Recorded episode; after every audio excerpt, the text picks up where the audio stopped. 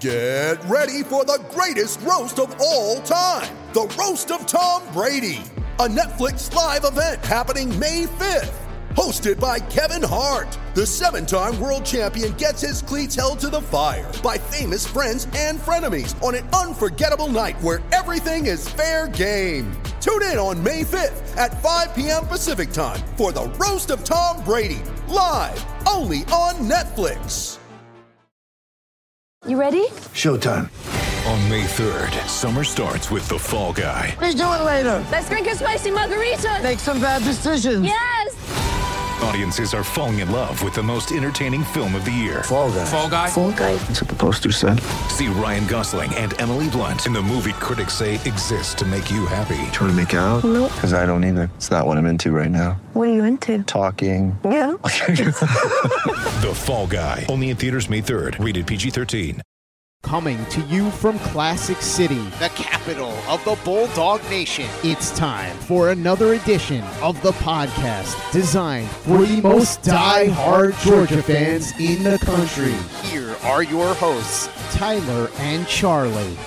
What's up, guys? Welcome back to another edition of the Glory UGA podcast. I'm your host, Tyler, and in a surprising turn of events, gracing us with her presence once again for, believe it or not, the second week in a row after about, what, two months off, living her best summer life, is my coach, Charlie. Having vacation withdrawals yet, Charlie? No, but I am going on a few more trips. Are you really? Yeah. No. What? I mean, no, sure. whoa, whoa, whoa. I, I've got this schedule laid out like the rest of the summer. Where are you going? When are you leaving? I'll be back. Are you going to actually give me the info Yeah. of. There is this Because I had no called- idea this was happening. I there thought you is were this done. thing called Zoom, which I've suggested, but Okay, all right, yes. I, I know that we could do this through Zoom. The problem is I haven't mastered how to do it through I can I use I use Zoom da- challenges? no no no. Well yeah. I use Zoom on a daily basis professionally. But to use it and then download it as an MP3 and upload it to our recording equipment, all that's like our, our program, I I could figure it out probably, but it would take some time for me to figure it out, and I just don't know if I want to invest that time to figure it out because what we've got working now, it, it works I well too. I wouldn't even want to Google to find out how to do any of that. I mean, it took me a good while to teach I myself how to podcast. MP3 was still a thing. Well, that's the file that I have to. Yeah, I, I I had to. What we do here with our recording program, I have to convert it to MP3 file and then upload it to overtime. Too many Yeah, words. there's Too many of- words. There are a lot of steps. Stop. Yeah, and I've had to teach my. I literally have had to teach myself all of this years ago. I guess what five, six years ago now. Um, I, I'm pretty good at it now for the most part, but learning new things takes a while. I'm not an expert at it. I can do enough to record the podcast, post the podcast, edit it if I need to. You're also getting older. What does that have to do with anything? Your memory. no, I'm not. I'm not even not that old. Come on, that's like 20 years away before my mind starts going. Right, at least mid Hmm. Don't 30s. Mid 30s. say already. No, who's saying? I mean, Who is some? Name them. your wife. No, don't. She doesn't count. She doesn't Probably count. don't. Say, I nope. Let's see. I can edit that out. Right. I can go back. I know how to do that. I can edit that out. Uh, all right. Well, at some point, let me know when you're actually leaving, so I can figure out what I'm going to be doing. Because Oh, I'm thought leaving tomorrow. No, I'm actually leaving tomorrow. I'm the one. I've been holding down the fort for a couple of for a couple of months now. I'm taking a vacation. Yeah, but I'll be back before the next show. All right. Are you leaving too this weekend? Yeah. For real? Yeah. Oh, you're being serious? Yeah. Oh, where are you going? Lake. Oh, fun. so fun. Listeners, So fun. he is not a water person. not the Especially water. if it's not the pool. Well, I'm not a water person. It's not super. Like when I was a kid, sure, it's not like the, the idea of a lake and tubing and jet skiing was a kid. That's exciting, but I mean, as a 30 year old man, 30 ish year old man, You I'm know, not okay. 30 ish. Closer to 40 than 30. Whoa, no, no. Oh, Yeah. I'm like, no. I guess technically 35 and a half ish. More than 35 and a half. yeah, you're bad at math. Yeah.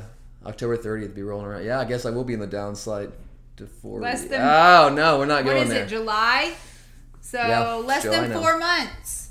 Yeah, fun times. But no, I'm not a lake guy. Uh, but I hope you have a lot of fun. It's not my thing. I will. I hope you enjoy. it. I get eaten alive, the bugs, sitting in the. I just it doesn't do much for me. There's Like, this- there's, and there's like no, wherever I go to the lake, I don't know. I'm sure there's lakes where they have good Wi-Fi signals out there. I got nothing. Oh my gosh. Whenever I go to anyone's lake house or I go to any lake anywhere, there's just like you're in the. I mean, and I don't want to say boondocks, because I, I grew up like in Georgia. I'm a, I'm a I guess you. I'm not a country. Boy, you can call me a country boy, would you? No. I grew up in the suburbs, so I can't really be a country boy. But Georgia, like the a South, country boy okay. would be someone who my like, goes my hunting. my family fishing. is from When's the, the last- country. My family is from the country. Right, but so I spent like my summers on like farms in the country as a kid. I didn't live on it as a rule. But I, don't spent know that you're part of your family because you're like the black well, I sheep mean, of your I gotta be part. I'm not. That doesn't even make sense. How are you not part of your family? Well, I mean, but you're you're the black sheep of your family. I mean that's probably true. When's last a country boy would probably be able to I don't know tell the last time they went hunting or fishing. I get or, no enjoyment. Or Well, no, okay, fix- hunting. Here's the, I actually don't mind hunting. I don't mind hunting. The thing that I don't like about hunting is that hunting season during football season. I'm not going hunting during football season. Are you kidding me? That's not. Ha- there's Well, no okay, way here- you're getting me in a deer stand while a Georgia game's going on or any other game's going on. But a not happening. Country boy could probably also name the last time they fixed something. Oh, I, I, I fixed my bl- oh, I fixed the blinds the other day. Outside. He's, he's, he's beaming with pride All about right. fixing blinds. you know what? It took a minute. It was tough. Had took some old fashioned ingenuity. Did you have to YouTube it? I actually did not. I'm just a genius. Oh, okay. Naturally. Um, fix something outside. What do you fix outside? You got cut grass and plant flowers outside. You don't fix You- things. But you don't even cut the grass. Well, that's because my wife's a control freak and like loves being outside and loves her yard. I'm just Well, I would it screw it up. looks nice. If I got to do it more, No it's like anything. More practice. It's like anything. More practice, you get better at. it. I'm just not like the first. Like as soon as we got married, the first time I cut the grass, she was like, "What did you do to the yard?" And yes, I scalped it. I didn't really exactly know what was going on. I just screwed. We had a Rite Aid lawnmower, and I never used a Rite Aid lawnmower, and I killed. Yeah, it sucked. Um, but yeah, I haven't been able, been allowed to Well, cut there must be a reason. I'm okay with that. It always looks honest. nice. To be honest, I don't even know what we're talking about here. We gotta get to football. We got a lot of stuff going on today. So, um, do you mind if we can get to football? Is that okay with Yes. you? All right. Uh, today on the show, we are diving back into the listener mailbag to answer all of your pressing Georgia athletics and Georgia adjacent questions. We actually had a few scheme related questions that were sent in at the last second before our final scheme scheme theme episode of the summer that we just missed. I just missed them. It's my fault. Um, we want to get those on the show today. want to make sure we get to everyone's questions. But we also have quite a few other topics to discuss as well. So, Charlie, where are we kicking things off today? What are we starting right. with? Well, I know you like to start with big picture questions I do. that lead you on rants. We're not rants. Well, you're talking to yourself really. For... It's, it's nice to have a good lead in. while. It's nice to have a good lead in. So I have a good question for you to start with. You're welcome. Thank you. Um, this question comes from Barrett. He says he was listening to Andy Staples, and who made the case for Georgia as the best coaching job in all of college football. Hmm. So he wants to believe this is true, but he's not so sure. So what's your take on that opinion? Best college football coaching job in America. I actually heard Andy Staples say this. Uh, and Who went to Florida, right? Yeah, he's a Florida guy. He's a Florida guy. He's actually like it's it sucks because I think he's re- like I don't have a ton of respect for most national media or most national college football media pundits out there, but I think Andy Staples does a really good job, and I hate that I think that he does a really good job because he is a Florida guy. So yeah, I kind of hate myself for that, but I think he does a really good job. I did, I do remember him talking about that, and this is, I guess, this is a popular offseason topic. Actually, uh, appreciate the question, Barrett. Barrett sent this question, I think, around the time that Andy Staples brought this. I think it was back in March or April, and I was just holding it uh, because when I see questions that I think can be like a really good big picture question to open a show with, we try to I, we make a separate list of those, and we kind of just use those each uh, you know one each week, and you know just kind of go down the list like that. So it's been a couple months, and I apologize for the delay in getting this question, Barry, but it was such a great question that we wanted to hold it and kind of focus on it a little bit more. But it's, it's a really good question, and, you, and this is a popular off, off-season topic. People talk about this when there's not much actual football going on, but I don't think we've ever had a chance to really address it on this show. Georgia as potentially the best college football coaching job in the country. Like Charlie, just like when you think that, like when you hear best coaching job in the country, like what schools come to mind first for you? What do you For best jobs in the country? best jobs in the country? If you're a head coach, if, if Charlie is getting into the head coaching business and you're thinking, okay, I everyone loves me, everyone wants me, I can have any job in the country that I want. Where are you going? What are your What are your top few schools? I mean, if it was actually me, I would not want that much responsibility. But, professionally speaking, thinking professionally, you I want you want to reach the pinnacle. What schools can you go well, to to reach top- the pinnacle? Well, the top schools that are always in the playoffs: Hmm. Alabama, Clemson. Oh, Clemson. I don't know if I'd put Clemson up there. Well, I mean, it's. I, I'm saying It's an interesting one. Definitely the Alabama. success. Yeah, th- that makes sense. That makes sense. I think a lot of people would think They are a, a new blood, as I'm going to steal that from Tate Frazier, who does college basketball podcast. Who's does, it's an awesome college basketball podcast. But I uh, mean, I do think Georgia is high up there. I think a lot of people would say Clemson, Ohio State, Mm-hmm. Ohio State would definitely be up there. Notre Dame. Oh, I, I no way, Oklahoma no, way, Notre Dame, Oklahoma No, State, Oklahoma Oka- State, Oklahoma, sorry. See, I would disagree on Oklahoma. I disagree on Notre Dame. Oh. Traditionally, they're all they, they win a lot, but those are harder jobs to win at because of, of recruiting. rest- I don't say and who would restrictions, but live there? limitations. Exactly, that's a part of recruiting. I mean, it's hard to recruit people to the Northeast days. Well, I know. I'm just saying these are big I- programs yeah. that have been successful Yeah, in the sure. recent past. Yeah, yeah. And Texas.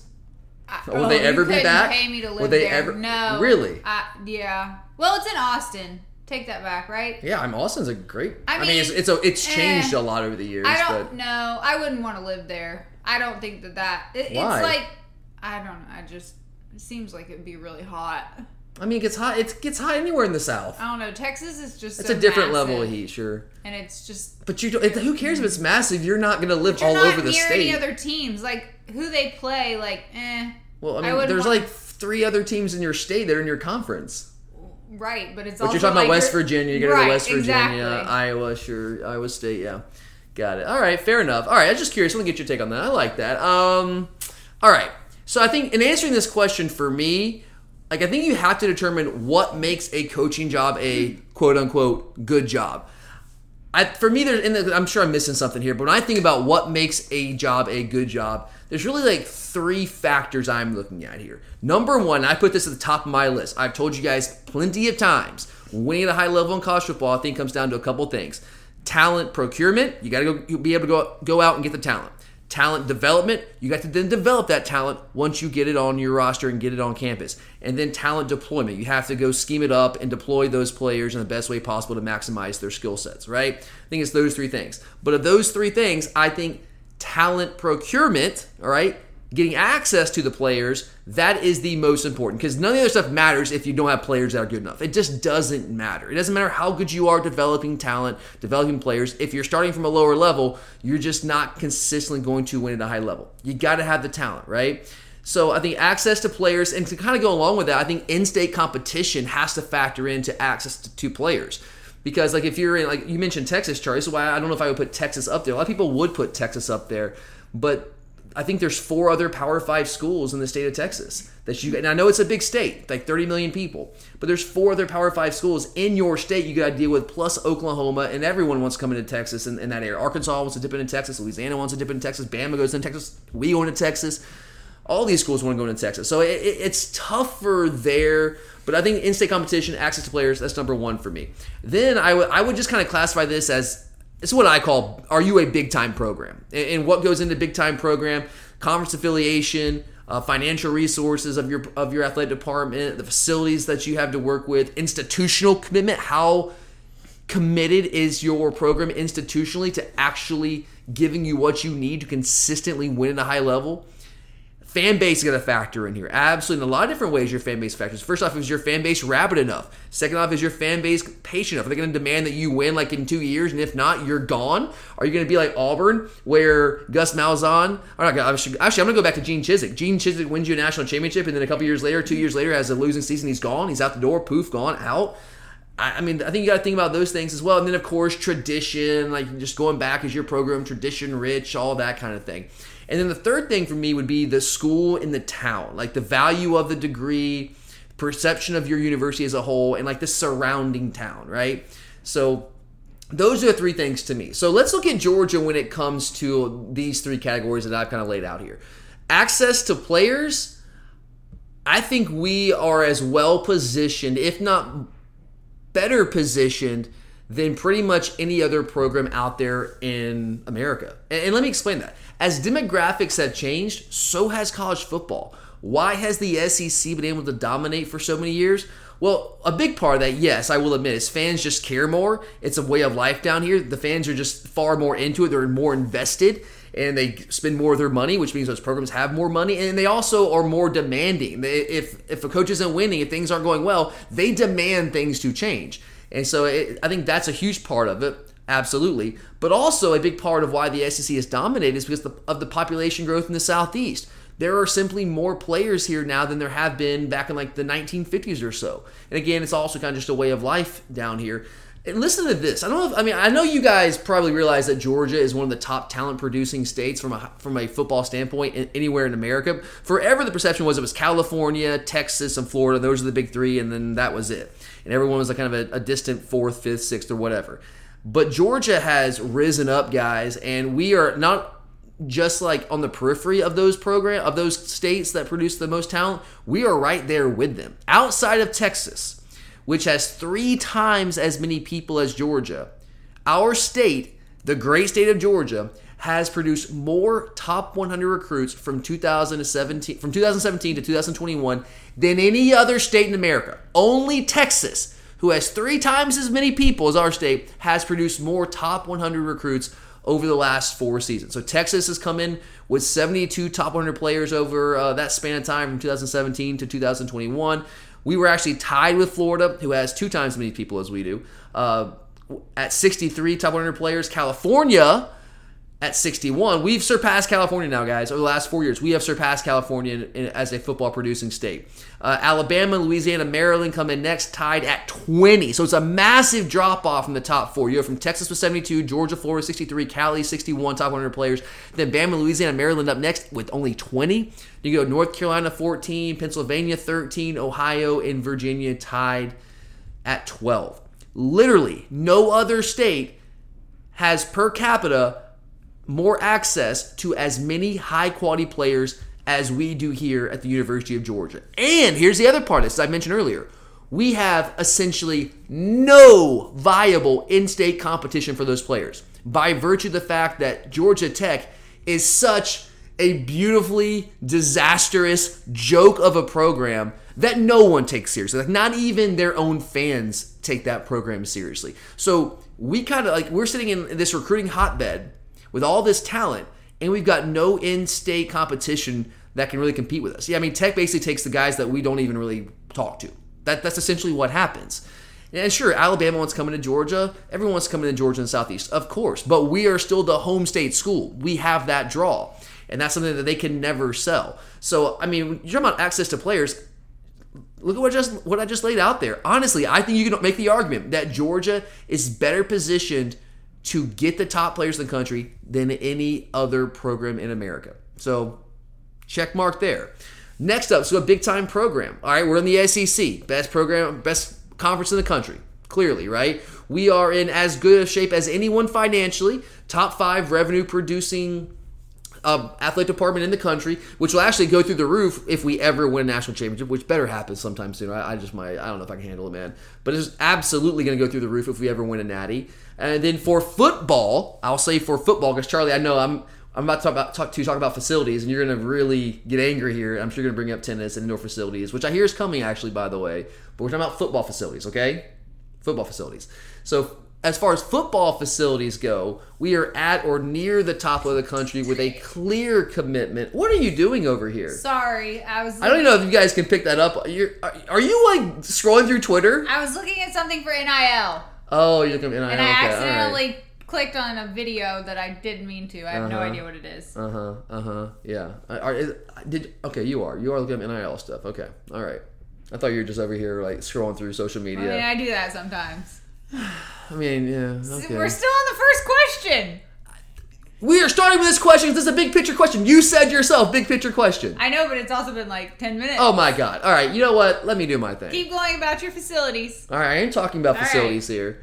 Talking about facilities. All right, so we're at the top of the country, or very near the top of the country. I mean, a lot of these top programs have very similar type facilities, but we have a clear commitment athletically to spending whatever the head coach wants. And then on top of that, the donors will happily pony up for that indoor practice facility that took so long to build. Yeah, university basically paid nothing for that. It was fully funded by donors. I mean, come on, guys. We have we have that, those financial resources. We also have a rabid fan base that is also, um, I think at the same time, rabid. yes, but generally more patient and less cutthroat than some others. And maybe that's been to our detriment at times. Maybe we've been a little too patient with previous head coaches and athletic directors and regimes and uh, you know all that. I think you make that argument, but our, our fan base is is right up there in my opinion. Uh, we have a long storied football tradition. I wish we had more national titles. Of course, we all do, but that doesn't mean that we don't have a strong football tradition in a state and in, and in a region where college football is the undisputed king. So I give us another check mark there. I'm not going to say we're the, the biggest time program in the country, but we're right up there. And then school and in town is the third factor. Uh, our school has rapidly moved up the public school rankings. I mean, don't look now, guys. We're top 15 nationally when it comes to public school rankings as universities. We've been named a public Ivy League school. And in terms of college town, I mean, Charlie's hands down a no brainer, right? Is Athens the best college town? I mean, I know we live here, so we're biased. But let's just try to be objective here for a second.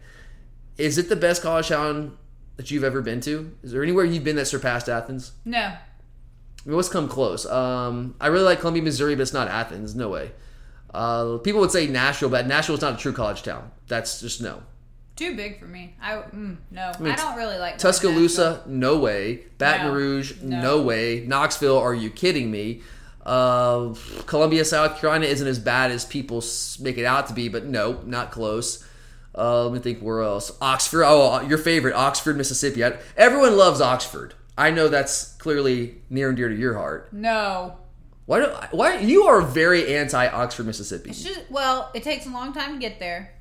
And Yeah. there's literally nothing on the way. Like Yeah. trying to stop for gas, like okay, we got 50 more miles. like 80. yeah, it's crazy. Um, it's a town square. it's a square it's block. Mayberry. It's a square block. It's a it- yeah, it's a square. That's literally all it is. There's like very little hotel accommodation. It's just yeah, it's tough, but it's it's a fun place. But no, it, Oxford as, as much pub as it gets. Not it's not even the same stratosphere as Athens. Starkville, no. I mean I- Auburn. Good God, no. Clemson, not even close. I mean Clemson, Jesus Christ, I don't know how, how anyone could possibly go to school there. It's just there's nothing there. So I mean Athens is. And I haven't been to every college town in America. There's some that I'd love to go to. I'd love to go to Madison, Wisconsin, um, places like that that I haven't had a chance to go to. But as far as what I've seen, at least in the Southeast, I've seen a lot of in the Southeast. I think it's the best true college town in America. Obviously, I love it so much that I live here. Uh, and it also really caters to the college student community. And if you're a college student, like if you're JT Daniels, we see all these pictures of JT Daniels. Have you seen these on social media, Charlie? Who wears a turtleneck in the summer? It is hot. It wasn't just a tur- it was a turtleneck and a jacket with jeans and like boots and it's like dude it's like 90 85 90 degrees but it's it's the swag. Like if you're trying to because well you know he's, he's trying to get ladies obviously right? He's trying to go out there and get the girls. And I guess that's what does it. I couldn't even begin to pull that off though. Like even if I could get over the heat like No, can no, you imagine me just like walk opening like walking out the door? What's up guys? Are you kidding me? Yeah, no. like everyone would start like rolling on the floor laughing at me. Yes. everyone. Yes. it's it's the lack of hair, right? No, it's the idea of a turtleneck. But how can a guy like JT pull it off? Because he's young and I mean, I don't Got the think swag. I don't I don't really like is it the mustache thing? Oh. no thank you. No thank you. But for a guy like JT Daniels, uh, yeah, you're gonna do you you- you're gonna do well for yourself here in Athens. It's it's the best town in the country, best college town in the country. Um, so yeah, look, I I'm gonna agree with Andy Staples here. All right. And I know Georgia podcasts, people want to call me a homer. That's fine. And if you want to make an argument for other programs, Alabama, sure. It's hard to argue against Alabama because they have been so successful. They have such incredible tradition. It's really hard to argue against them. But I think there are important areas that that a coach would look at when trying to decide what job does he want that we are superior to Alabama. I mean, think, look at Alabama. So we have edge. We I think we have the edge in access to players. Alabama doesn't produce anywhere like that. In state, they don't produce anywhere close to the level of player that we produce it, here in the state of Georgia. And sure, with under Saban, they've been they- they're a national program. They go out and recruit whatever state they want and get players from all over the country. They go out to, Calif- to California. They go out to Hawaii and get players. Yeah, we know that's true. But is that a, a Bama thing or is that a Saban thing? I think it's more of a Saban thing, and maybe that'll carry over after Saban's gone. But what to see who follows him up there. I mean, Bama's always going to able to recruit well because they do have that tradition. They have the fan base. They have all that. They have all the national titles. We know that. But in terms of access to players, I think we've got that. Plus, you know, Auburn is more legit competition for players than Tech is. You got the in-state competition there. Um, I think I would. I mean, you have to give them the edge in terms of being a big-time program. Uh, and all the factors we laid out. I, th- I mean, we have the clear edge in school. Like their school, you were like you mentioned this the other well month. I was gonna say the other day. It wasn't the other day. I think it was when we played Alabama back in October. So And- you- no, I know. I just, I just, it just, it just came to my mind here because I, I always assumed that Alabama, as the state school, was ranked higher as a university than Auburn was. But you told me uh, Oh back yeah, then Auburn's the better rank, it's higher rank. higher rank, like whatever those rankings actually mean. But it's a, it's actually ranked higher than University of Alabama. I had no idea that was the case. So if Auburn is ranked ahead of you as a as a public school, you're just not even close to Georgia. Just not even close. And I mean, Tuscaloosa is fine. It's not a terrible college town, but it's just not Athens. So. I, I, and that matters, guys, because you got to sell that to recruits. It's, it's good to have access to players, but you have to have something to sell them. And Athens is a major selling point. Why do you think we do such a great job once we get these players on campus? Well, number one, we have a great recruiting infrastructure. We have all these facilities to show off. Kirby Smart's awesome in person. We have a great recruiting staff. But you know what? They also show them Athens. Let these guys go out with their host players and they have a heck of a time because Athens is awesome. That's a selling point. Absolutely is. And so is the university. That's why I included on that list. So, I mean, you can make an argument for Bama, sure. But I mean, honestly, objectively, I think Georgia's a better job. And I mean, and maybe Saban has elevated it just, and it doesn't matter where it's located or what kind of school it is because it's just Alabama. But after Saban, I don't know. I don't know. I'm interested to see how that goes. Florida would be another one people would argue. I think there's about equal access to players, but again, we have far less competition for those players in Florida. They got to deal with Miami. They got to deal with Florida State when they're up. Uh, and look, in terms of being a big time program, don't even get me started on this. Yeah, I know they've won some national titles. Give them some credit. They've won some titles more recently than we have, sure. But they can't even sell out their stadium more than half the time. Their fan base is nowhere near the Georgia fan base. It's just not. Just simply not. They don't support their program like we do ours. Uh, it's it's now Florida as a school, top ten school. They are they're the highest ranked public school in the SEC. It's a really good school. Gotta give them credit there. But Gainesville's just not Athens. So give me give me Georgia over Florida. A&M is an interesting one also. Uh, major access to players in Texas, but again, more competition. Like I said earlier, four of their Power 5 pl- programs in that state, plus Oklahoma is always coming in there. I think we're pretty close to them in big time program, but we have more of a tradition of winning. And, and I think nationally the perception is, I mean, I know last year they were like in the top five, but the perception is Georgia's been better for a longer period of time. And uh, and, and A&M is kind of second fiddle in their own state. I know they've won maybe a little bit more than Texas recently, but Texas still is king in that state. So it's hard to say you're the best job in the country when you're not even maybe the best job in your own state. And College Station's nowhere near I- the college town that Athens is. And then you got to throw in, you mentioned Ohio State's obviously a good one. USC's an interesting one because it's out in California. The, the NIL might change this a little bit because you're gonna you're seeing USC recruit really well right now. I think NIL might have something to, to do with that because they can sell the whole Hollywood thing and marketing opportunities, agents they'll- out there. They'll have money to live there. Oh my gosh. That's the thing too. Is so like expensive. insanely expensive. But do you think NIL might encourage more players to go out to California, like to USC, UCLA? You get access to Hollywood.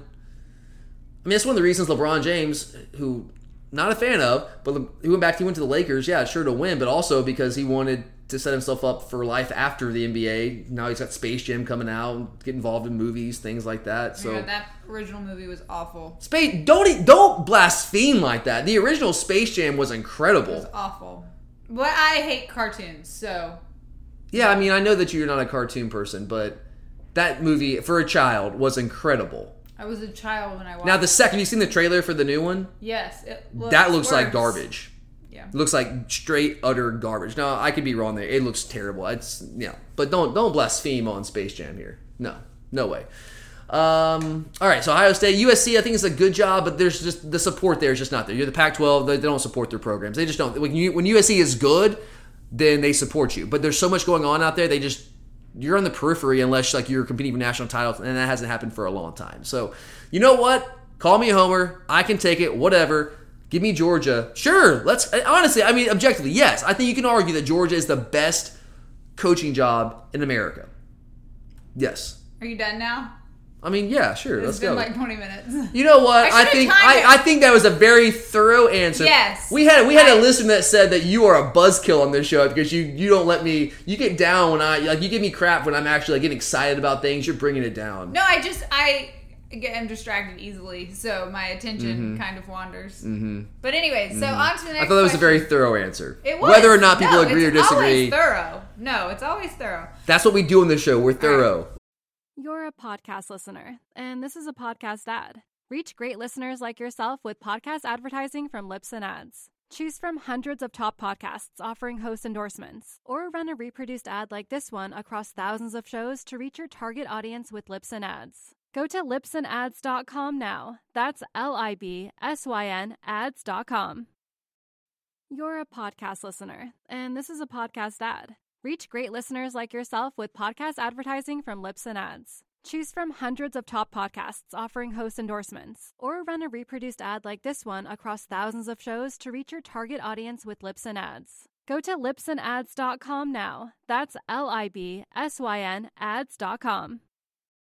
You're a podcast listener, and this is a podcast ad. Reach great listeners like yourself with podcast advertising from Libsyn Ads. Choose from hundreds of top podcasts offering host endorsements, or run a reproduced ad like this one across thousands of shows to reach your target audience with Libsyn Ads. Go to libsynads.com now. That's L I B S Y N ads.com. Well, we're moving on to the next hot, the hot topic of this week, um, which is the new name, image, and likeness rules that took effect today, which is July 1st. And for those of you that missed it, there were six states: Alabama, Florida, Mississippi. I almost said Mississippi State, but Well, the state of Mississippi. I know, but because of the, the Mississippi World State Series, just won a I've national title. Just been seeing Their first State. national title in school history. Yeah, Can you believe that? Awesome, How? I mean, awesome, but like, good for them. but I- also sad. Also, like the first ever. Okay, well, Sorry, yeah. Mississippi, Texas, New Mexico, and of course Georgia have passed NIL laws that were set to take effect in July, but the NCAA has now passed a temporary NIL policy of its own. So our next two questions deal with NIL. And I just saw on Twitter while I was because I was looking up name, image, and likeness stuff, and somebody tweeted that the United Oh yeah, States when you interrupted me. the United States Postal Service should um, sponsor or Stetson? Uh, yeah, which I thought was. Absolutely. Last year when he was rolling, oh yeah, oh yeah. because there were, I think, like Barstool, I think had a Stetson been like mailman deal. I think And the, then the seven I saw six did. something else. So Bo Nix got a sponsorship from uh, Who would Milos Bo Nix- or Milo Mil- T, a Milo's Tea, yeah. And so somebody responded that all the Alabama it was a video, all the Alabama fans grabbing the sweet tea from their refrigerators and pouring it out. And then Who like would give- like, telling people to switch garbage. to another brand. I Garbage don't know. player. I had never heard of that because I don't drink sweet I've tea. never heard of that. I know people think I'm crazy. I've lived in the South my whole life I'm and I don't sweet- like it. Well, I think sweet tea tastes good. It's just got so much sugar, and I, I have a very guilty conscience once I drink it. I'm I am sick in the head, so I just can't drink that. Well, my mother was certainly not allowing that to be in Can't our do it. house growing up. I don't even think we had Coke, and I definitely wasn't allowed to drink it. Mm. see- Especially if it was like four o'clock or later in the afternoon. That's sad. As a Yeah. child, she Kendall Milton stuff. She bought. Um. Oh, sorry. So this is just funny. Only person I've ever known that buys caffeine-free Diet Coke. huh? Yeah. Did you know there was such a thing? I don't think it I mean- exists anymore. But why would you even buy it? I don't even really drink sodas, but I mean, I knew there was Diet Coke. I didn't know there was caffeine free Diet Anyways. Coke. Did you see Kendall Milton's Yes, I did. stuff? That's the- nice. the Would you label- buy that? Would you ever buy something like that? That just has like a player's l- No. logo on it? The logo confuses me. I mean, there's a lot going on. KM2, there. I Kendall mean, Milton too. no, I know, but I have to like focus on it because oh, I saw, I saw it clear. I'm well. I know. It's kind of like the Kentucky logo, the new Oh, Kentucky logo. gosh, yeah. Uh, if you guys know what I'm talking, like, go look at the new Kentucky logo. It's supposed to be the Wildcat face. If you look at it close enough, it looks like two birds kind of going at it, guys. And that's all I can see. I don't see the Wildcat anymore. All I see is the two birds going at it. That's all I see. Okay. Look at it. Look it up. Look so it up. first question comes from Trey. He says, if the NCAA has waived the rules relating to NIL, does this action take precedent over the Georgia law and in effect void it as unnecessary? It's a good question. Uh, no, it does not. As far as I mean, I'm not an expert on NIL. I don't want to act like I am, but my understanding is no. Uh, it's basically for the programs like this temporary thing. And I don't even know what that even is. Temporary policy that the NCAA has put into place because they've been trying forever to get Congress to step in and do something to make a national law. So the NCAA is kind of absolved of responsibility here, but Congress is like, yeah, we'll get to it when we get to it. We don't want to deal. With it. There's other things that are going on right now that we want to deal I with. I think there are more important things in the world Than college football? about. Yeah. Think- no, you've lost your mind. Oh god. You've lost your mind. Get out of here. Uh, but so yeah, yeah. So it's a temporary policy. I guess what they're trying to figure out. Like not that. I mean, how long have they? Ha- they knew this was coming. How have you not had like a, just an actual policy? Why does it have to be temporary? Why is it temporary right now? But whatever.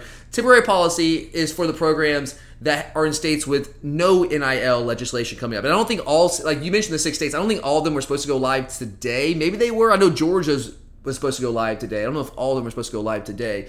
Um, but basically, I, I got two. This is this is from the policy. So so what it says. So for individuals.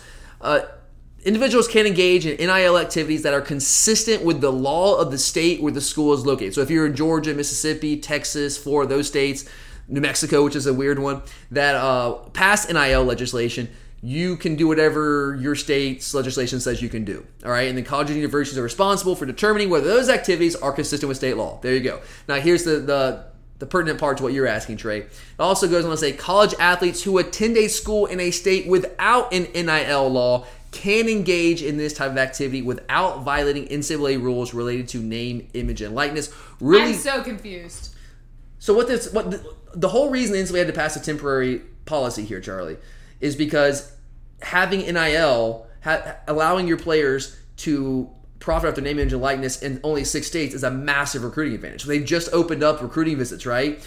So if you're a recruit, a top level recruit coming out of high school, and you can go to one of six states and make as much money. There's no cap on how much money you make, but the other the other fifth, the other 44 states. So they you can- changed their policy from you can't profit. to yes. Okay, because it doesn't even seem like you need a policy. Right. The ba- basically is basically what the. NCAA is saying. Hey, we don't care what state you're in. They're reversing. we, we won't. We won't suspend you. We So will take no action against policy. you. Well, they're just saying we but won't take. that's We won't take action against you. Well, and that's well, I was looking at Twitter for that. Barstool is like picking up all of these athletes. So now they have a cross country runner. Runner Dave Yep. Portnoy is just Totally like, should. hey guys, if you're a college kid, tweet Dave Portnoy because he'll probably sign you as an athlete. They Absolutely. have a cross country runner, a baseball player, a lacrosse girl. I've actually thought a like crew member. I'm gonna throw this out there. I've thought I've considered it for us. Like we're so small that I don't think anyone would care. But like the idea, like would it be awesome if we get an athlete like. Get Meg Kowalski, your favorite, right? Meg. Yeah. Get like,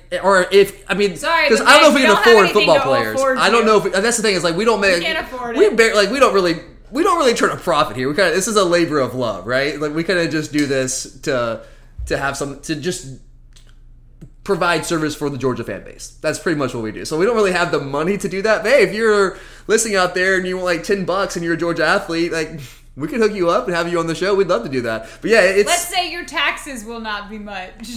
yeah, do we much. We don't have that kind of money. We're, we're, we're not that big. We're not that. And that's cool. We're cool with that. Uh, but yeah, so I, I hope that answered your question, Trey. It- it- the so that go back to the question: Does this action take precedent over the Georgia law? It has nothing to do with the Georgia law because there's like two elements. They're saying, hey, if you're if you're in a state that has passed legislation, you follow what your state says. But if you're in a state that has not passed NIL legislation, you can profit off your name, image, and likeness, and, and the NCAA won't punish you for it. All right, thank you Mm-hmm. for that clarification. All right, next NIL question comes from Sean, and he says, "Which Georgia player of the 21st century do you think would have made the most money off of his name, image, and likeness while in college?" Oh man, uh, the running backs come to mind. I'm thinking yeah, I would say Nick, Sony, Gurley, Gurley. Todd. I mean, Todd was already making money, guys. Like, Yeah. As we know, Todd was making that He was cash. making more than we Todd was making that cash. Um, which it, it, does it not anger you right now, looking back at Todd Gurley getting Hey. suspended, ruining that season. He can come back. He should be able to come back and play. AJ. Green, AJ Green, right? Going back a, uh, many years now. God, shoot, so long, a decade now. I mean, it just no, it just angers me that that happened. All these guys are doing was just trying to make a little money for themselves, uh, like making peanuts for themselves. And now these guys can go out and make. I mean, JT Daniels. I've heard. I mean, I, we'll see what happens. I've heard rumors around Athens that he's going to strike a deal, a couple of deals that he might, might be making up to like a half million dollars or so. According to Drew Butler is saying that Hmm. Drew Butler's in the marketing. ready. Yeah, well, Get your accountant ready. yeah, so we couldn't afford JT. I'm sorry. I'm. I'm Maybe we could get him on here for 30 seconds. Hey JT, can we just get you on here and like introduce us real quick? How much is that gonna How much is that gonna cost us? I'll take the tennis team first. Well, there's different seasons. I mean, we have a tennis season, we have a football season, we have a basketball season. Yeah. I don't know who. Can, I mean, I don't know any of the players. In the, I mean, we know all the players, but no one that the fan base knows on the basketball team anymore because is basically an entirely new roster. You can get Jackson Netter on here. Um, Stafford, Matthew Stafford. Okay, preseason number one coming in 2008. Like if if, there were, if NIL laws in effect then, Matthew Stafford would have made a killing. Knowshon Moreno. David Pollack. Oh, Pollack would have made a ton of money back in the day. Uh, oh, he would have made a killing back in the day. Um, AJ Green, I mentioned AJ would make a lot of money. Who else are we missing here? Um, I'm trying trying to think of guys because like personality is a big part of that, right? Like Well, and then I was. This is a different take. I was thinking about, um, like obviously they can get sponsorship deals or whatever, but then I was looking on Twitter and it was a kicker who was like, "Yeah, now I can coach camps. can do a camp, yeah. or I can do private lessons. they, they and do this stuff, money it's, like but, it's, that. but they do it voluntarily, which is good. Appear- just appearance fees. Well, no, but this is good for athletes who have a specific skill. They may not be able to market themselves with a car dealership or a clothing company, but they can go and say, "Hey, pay me fifty dollars for a private lesson." Absolutely. Now these kids can make some money. appearance fees as well. I mean, all that kind of stuff. There's so many avenues open to them, which and I, I'm all for it. I'm I'm very happy for them to be able to do this. Uh, no grudges at all. No, some people are like, I, I I was talking to somebody and it's like, oh, it's just going to ruin the sport. And I'm like, I mean, but it's not. But it gives the kids But the like people are also the ability to go make money if Mm-hmm. they need to make money, and they can use the skill that they. You, you And, and some of these guys can get like local deals. Not everyone's been making like a hundred thousand dollars. Some of these guys can get little local deals with local companies and be making you know some spending money. And that's and, and there is kind of this misconception that college athletes don't have any money. That's crazy. They they get cost of attendance stipends. They they, they make money, guys, and get Pell Grant. They've been making money. They just have access now to more money, which I think is good for them. I'm for sure them. they have more money than what we had in college. I mean, I Like worked. spending money. I worked 30 to 40 hours a week at Athens First Bank and Trust, baby. That's what I did. Yeah. I mean, I wanted to walk on at Georgia, but I, I mean, I had to work. I had to, I had to pay my way through that, you know. I mean, I, I wanted to trust. I wanted to try to walk on at Georgia. I don't know if I, I would have been a successful endeavor, but I wanted you were to. a lot bigger than. I was bigger then. I was bigger. Uh, but like when, all right, we gotta pick one. We named a bunch of guys. We gotta pick one of these que- one of these guys to answer the question. Probably Pollack or Stafford. No, I don't know. I go with the running backs. All right, so like, what what is a company gonna look for? I mean, you have to play, you have to play a prominent position, right? Usually quarterback, running back, something like that, where you can put up numbers. You got to be really good, obviously. Put up those numbers. You got to be. I think you got to be known. If if you want to make big money, you got to be known nationally, outside the state. Right. I think you could put those names in a hat and draw one. I think people. I be a I think people bet. around the country knew Pollack. They knew. They knew Stafford. They knew who Nick Chubb was and who Todd Gurley was. Uh, I think you have to know those. Uh, And then fan base support. I'm gonna go. I'm gonna go Nick Chubb. I mean, that's who I would. Here and this is and I love and Nick Chubb's my favorite Georgia player of all time. So maybe again I'm biased here. And look, Nick Chubb does and maybe maybe Gurley, maybe Gurley. I I, I think Gurley because he had more charisma than Nick, but Nick had his like own unique kind of charisma, I guess. Uh, Nick. Uh, yeah. See, I love Nick Chubb I, because I, he is quiet. I love exactly. I, I I'm an introverted person. So is Nick Chubb. But I think Nick Chubb is the most beloved He's probably player. happy that NIL didn't exist because he'd be like, I don't want to have to like. oh, he would make. He want to make some cash. Right, but I don't know that he wouldn't have enjoyed. I don't know that he would have enjoyed. Uh, sure, as much as Todd, who's Yeah. more extroverted. Yeah, I just think Nick Chubb. I mean, am I, I, I am I crazy? I think Nick Chubb might be the most beloved Georgia player of the 21st century. If that's the question. I mean, I know we've had a lot of players that we love. I mean, Pollack was very beloved, but more than Nick Chubb, like the the mythology behind Nick Chubb coming back from the injury, all that, I don't know, man. So I I would go. Chubb or Gurley. I'm gonna go with Nick because I just think he like coming back. He, think how much money he would have made coming back that senior year, right? Coming back for one more year, and the Who? Nick when he came back for for his senior Oh year. Oh yeah, sorry, I spaced out there for a Yeah, of course you did. So I, I think I, I would go with Nick Chubb here. Stafford would be a really good answer going, going into 2008, but I don't know if Stafford was as much as we love Stafford. I don't know if he was ever beloved like Nick Chubb was. But maybe Gurley might be a good answer too. But I'm gonna go with Nick. I'll stick with Nick. I'll stick with Nick. Final All right. answer. Final answer. Nick Chubb. Okay. You're a podcast listener, and this is a podcast ad. Reach great listeners like yourself with podcast advertising from Libsyn Ads. Choose from hundreds of top podcasts offering host endorsements, or run a reproduced ad like this one across thousands of shows to reach your target audience with Libsyn Ads. Go to libsynads.com now. That's L I B S Y N ads.com.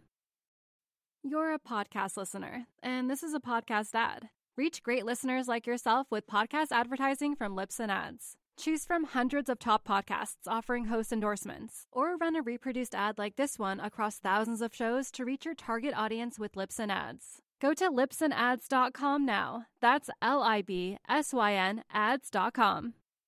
All right. So our last three questions are leftovers from our scheme theme series, and the first one comes from our good friend and listener Cliff.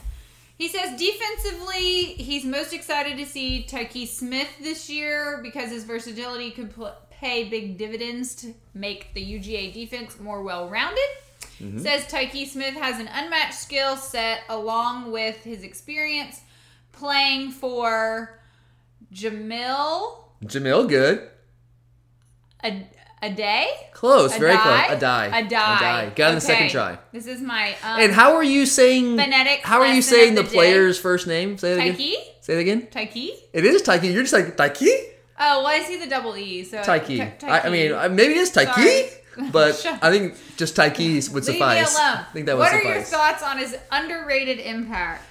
Yeah, I think you're onto something here, Cliff. I think you're nailing this, man. I think Tyke Smith. I mean, everyone's excited about Derion Kendrick as we should be because that really shores up a major position of need, having a lot of uncertainty there, and just the idea of going into a game week one against a top program like Clemson with two essentially untested cornerbacks that played basically no meaningful snaps. That's scary. But I think Tyke Smith might be the bigger addition.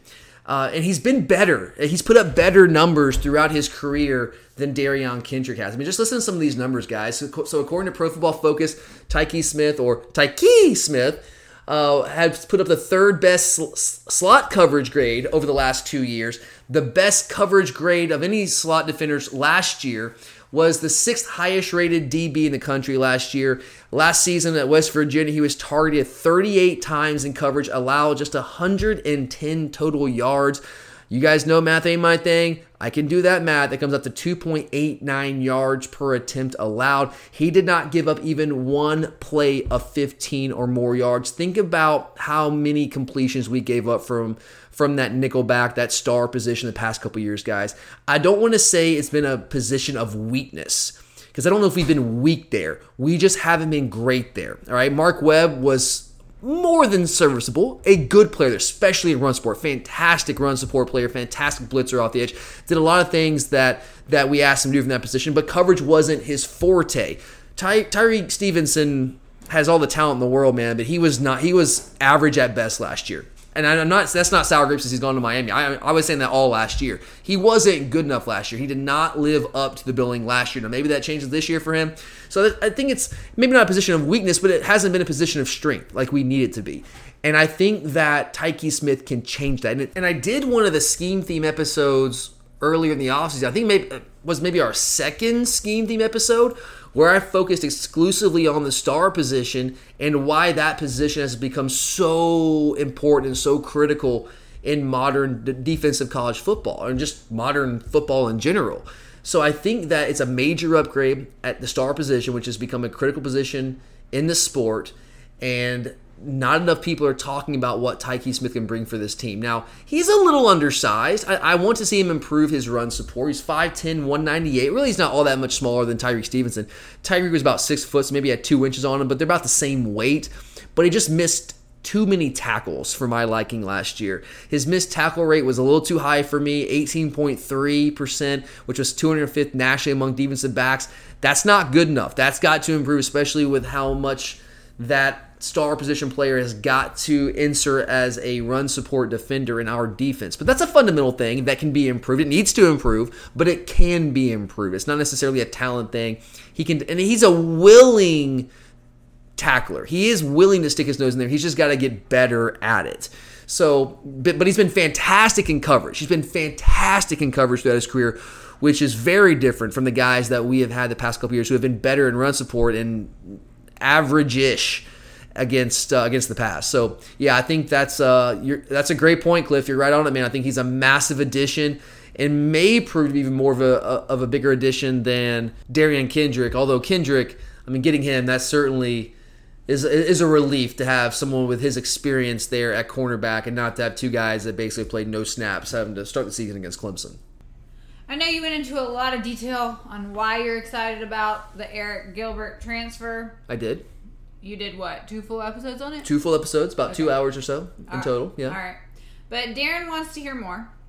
let's do so it. So he asked, um, let's see. He still wants to hear more about him playing the X receiver position. So does he have the speed and route running ability to get open downfield, or do we really just need him to win jump balls with his size? Yeah, this is a good question. I'm, I'm happy to go more in, in, in detail with this, Darren. Um, so, talking about whether Arik Gilbert can play the X position, and, and we talked about this in one of our scheme theme episodes. The X position, that's typically where you put your number one alpha wide receiver. And that's where Arik Gilbert wants to play. That's what we sold him on playing. It's one of the reasons we were able to get him to come to Athens when it was all said and done with his final decision. But it's an interesting fit. And I, I'm curious to see how he translates to that position. So one what you asked there, Darren, is does he have the speed and route running ability to get open and create separation? I think that's what you're asking. Can he create separation? Does he have the speed to do that? Well, coming out of high school, he was a 4'7 guy at about 245, 250 pounds. Now, I imagine, you know, two years removed from high school, probably closer as he gotten stronger, probably close with the, you know with the training you get in college probably closer to the four six ish range. We also don't know how his body has changed, how much weight he has dropped, what's he look like now. We don't know. So maybe he's in the four, low four six, maybe even high four five ish range. I don't know. We'll see. But that's what he was in high school. He was a four seven guy. I think that he can play the X wide receiver spot. And I know you're focusing a lot there on speed and route running ability. I don't think that speed is necessarily a requirement for that X position. I think it's a requirement that the X has to be a burner. George Pickens, for example, no, George is faster than Arik Gilbert, but we've talked many times about this before. George is not necessarily an elite speed guy himself. He's fast enough, plenty fast enough to be a vertical threat, but it's not like he's a burner himself. He played the X and did it very, very well. Look at some of these guys in the NFL that played that position. I know Fitz, you know Larry Fitzgerald plays the slot a lot now, but he he's been an X guy in his career before, going back to high school and in college as well but he was like a four or six guy. Dez Bryant was like a mid four fives guy. Brandon Marshall mid four five. Mike Evans, who's very, I guess, maybe one of the closer comps you can get to what Arik Gilbert is, is like a mid to high four five guy. So you know maybe a little bit faster than Gilbert, but not like demonstrably so. So I mean, I, I think you can play that position. These guys have proven you can play that position without being like an elite speed guy because the name of the game is is you got to win. You just have to be able to win and get open. You got to be able to create separation or be able to make contested catches if you if you aren't open. And Gilbert has shown that he can do that. I think he had the second highest rate of on contested catches returning the SEC from last year. So he's shown he can do that. Now I, I will say I'm I'm not one thousand percent convinced that he's a full on X wide receiver yet but I think he can be that with some work. Which I just haven't seen him do it consistently. He's lined up lined up out there at times, but he hasn't played the X before. Can he do it? Yeah, I think he has the skill set to be able to do it. I just need to see it, right? Um, and I will say that he's not going to be a guy that's, that's going to create separation with that speed. As I mentioned, he's not like an elite speed guy. He's not going to create separation with speed against most of your cornerbacks that he's going to be going up against. So he's going to have to create separation other ways. He's going to have to do that with route running. He is a smooth route runner. He's going to have to create separation with physicality line of scrimmage. So they're going to try to press him. He's got to be able to get off that, and I think he can do that. And he's going to have to continue to make contested catches if he wants to play the X position, which he has shown the ability to do at a very high level. Now, I would like to see him more in the slot. That's just me. I think if you put him in the slot and scheme up ways to get him matched up on safeties, then he can really create separation with speed more so against those guys. So he can play the X, also move around and, and, and put him in the slot at times. I mean, teams do that. I mean, DeVonta Smith moved all over the place last year for Alabama. And again, honestly, we don't know what Gilbert looks like right now. Has he dropped weight? Does he look more like a true wide receiver? So yeah, like I, I think he can play X. I'm not 100% convinced because I just haven't seen him do it yet. I need to see it first. But I think he has the skill set to do it. I just don't think you're going to see him creating separation vertically down the field just by like turning on the jets and running past those cornerbacks. I don't think you're going to see that. He's going to get open in different ways, but that's okay. Different guys are built different ways, and he can still be a dominant receiver, and that's what you want out of your X. You want that dominant number one wide receiver, that alpha dude over there, X, and I think he can be that. All right. Well, we have one final question today, and it comes from our old friend Alexander. So he says that on the podcast we've talked about how our defensive scheme isn't built to create a lot of sacks. He says, with so many dynamic passing offenses and college football becoming more of a passing sport, do you think it would benefit the team to move to towards a scheme that puts more pressure on the quarterback? Yeah, what's up, Alexander? Good to hear from you, buddy. That's a great question. Uh, we've talked about this. We talk about this a lot because I think it's a, it's an important question, and I completely understand the premise of this question, Alexander. I really do. I get where you're coming from. It makes a ton of sense, and in a sense, I, I do agree with it. But here is the philosophy behind what we do. And it really is about being able to stop the pass. It really is. I know it might not seem that way because when I say, hey, we put emphasis on stopping the run, well, you're saying, well, you're, you're putting emphasis on stopping the run. You don't care about the pass. No, like we we want to stop the run so that we can be more structurally sound against the pass. What we do is we put a premium on structuring our defense in a way that we can stop the run with even numbers in the box. And what that does, if we can do that, it allows us to not have to roll safeties down in the box, put more bodies in there to get numbers against the run. That's what allows us to do. And that gives us an opportunity to do more things from a coverage standpoint because now you have more guys that you can dedicate to pass coverage, right? So you only have 11, like, let's consider these 11 players like resources. You like have, you have 11 resources to use. You can use them however you want. You can use them to stop the run, you can use them to stop the pass. Well, the fewer guys, the fewer bodies, the fewer resources you have to dedicate to stopping the run, the more you have to dedicate to stopping the pass. So if we can stop the run with even numbers, whether that's five or six in the box or whatever, then that means we have more bodies to defend against the pass. We can do more from a coverage standpoint, and we're just generally speaking going to be more structurally sound against the pass. We can play three defenders over two receivers. We can play two defenders over one receiver. We can bracket their top wide receiver. We can do all those kind of things if you can stop the run with even numbers. If you cannot stop the run with even numbers, then you got to bring safeties in the box, and that's when you create one-on-one opportunities for opposing offenses, and that's really tough to stop, especially when you're facing these high-powered offenses with good quarterbacks like Mac Jones or Trevor Lawrence, and good receivers like DeVonta Smith and Jaylen Waddle, all those guys. So I agree. Yes, I agree with you. I do. I agree with the premise that we need to be able to slow down high-powered passing offenses because yeah, yeah, that's who we're going to have to beat to win a national championship. We got to beat those teams. But there's more than one way to do that. Sure, one way is as you su- you suggest, and a lot of people suggest this, and, I, and I'm not completely against this either myself. But one way to do it is to create havoc, pressure the quarterback, force him to turnovers, get him antsy in the pocket, force him to panic, all those kind of things. Create negative plays. That can work. That's one way to do it. But another way to do it is putting an emphasis on stopping the run with those even numbers, being able to play two high safeties, getting teams to third and long, and then getting after them on third and long, which is what we do. So, you know, and I, I always come back to this. You know, at, at the end of the day, I always come back to this. We might not put up the havoc numbers that everyone wants to see because people love the sack numbers, their highlight plays. We all love that. And negative plays are important, they really are. But at the end of the day, it's about overall production of your defense. And our defense has produced at a level above just about everyone else in the country over the past two seasons. It's really, really, really hard to argue the end results. So to me, it's like it's a means to an end, right? Havoc rate, all that kind of stuff, it's a means to an end. But the end result is what you really care about. Does it matter how you get there if the end result has been as good as anyone in the country over the past two seasons? So that's kind of the way I look at it. I think there's more than, God, I sound like my grandfather now. You talking about me getting older. There's more than one way to skin a cat, which I, is there? Okay, I never thought about most that. country boy thing you've ever said. There you go. I got a little country in me. Like, but does that even make any sense? It, I guess I don't want to know because I don't more than one. about I mean, you, to, I mean, I guess you could start at different points to skin the cat. Like, I don't, I don't. Where did that even come from? Who's who is skinning cats? skinning cats? I who is skinning cats. cats? Who does that? I don't even know. Anyway, that's it, right? That's it. That's it. Well, if you hate cats, wouldn't you want to skin them? No, that's It's it's ah, weird. Yes. Okay. no. Anyway, we're getting out of here. Sorry, guys. Uh, it's been real. We appreciate you guys listening. We appreciate everyone sending your questions. Always feel free to send in questions anytime you got them. You can send them to us on social media on Twitter at glory underscore UGA. You can DM us. You can just tweet them to us. You can email us if that works easier for you at gloryugapodcast at gmail.com. We'd love to hear from you guys. And we'd love to get your take on some of these questions as well, especially the, the question about Georgia as the best job in college football. I'm curious what you guys think there. Let us know. And uh, we'd, lo- we'd love to kind of get that conversation started on social media. Again, that's at glory underscore UGA. But uh, thanks for listening, guys. We do appreciate it. For Charlie, I'm Tyler. We'll be back later in the week. And as always, go dogs.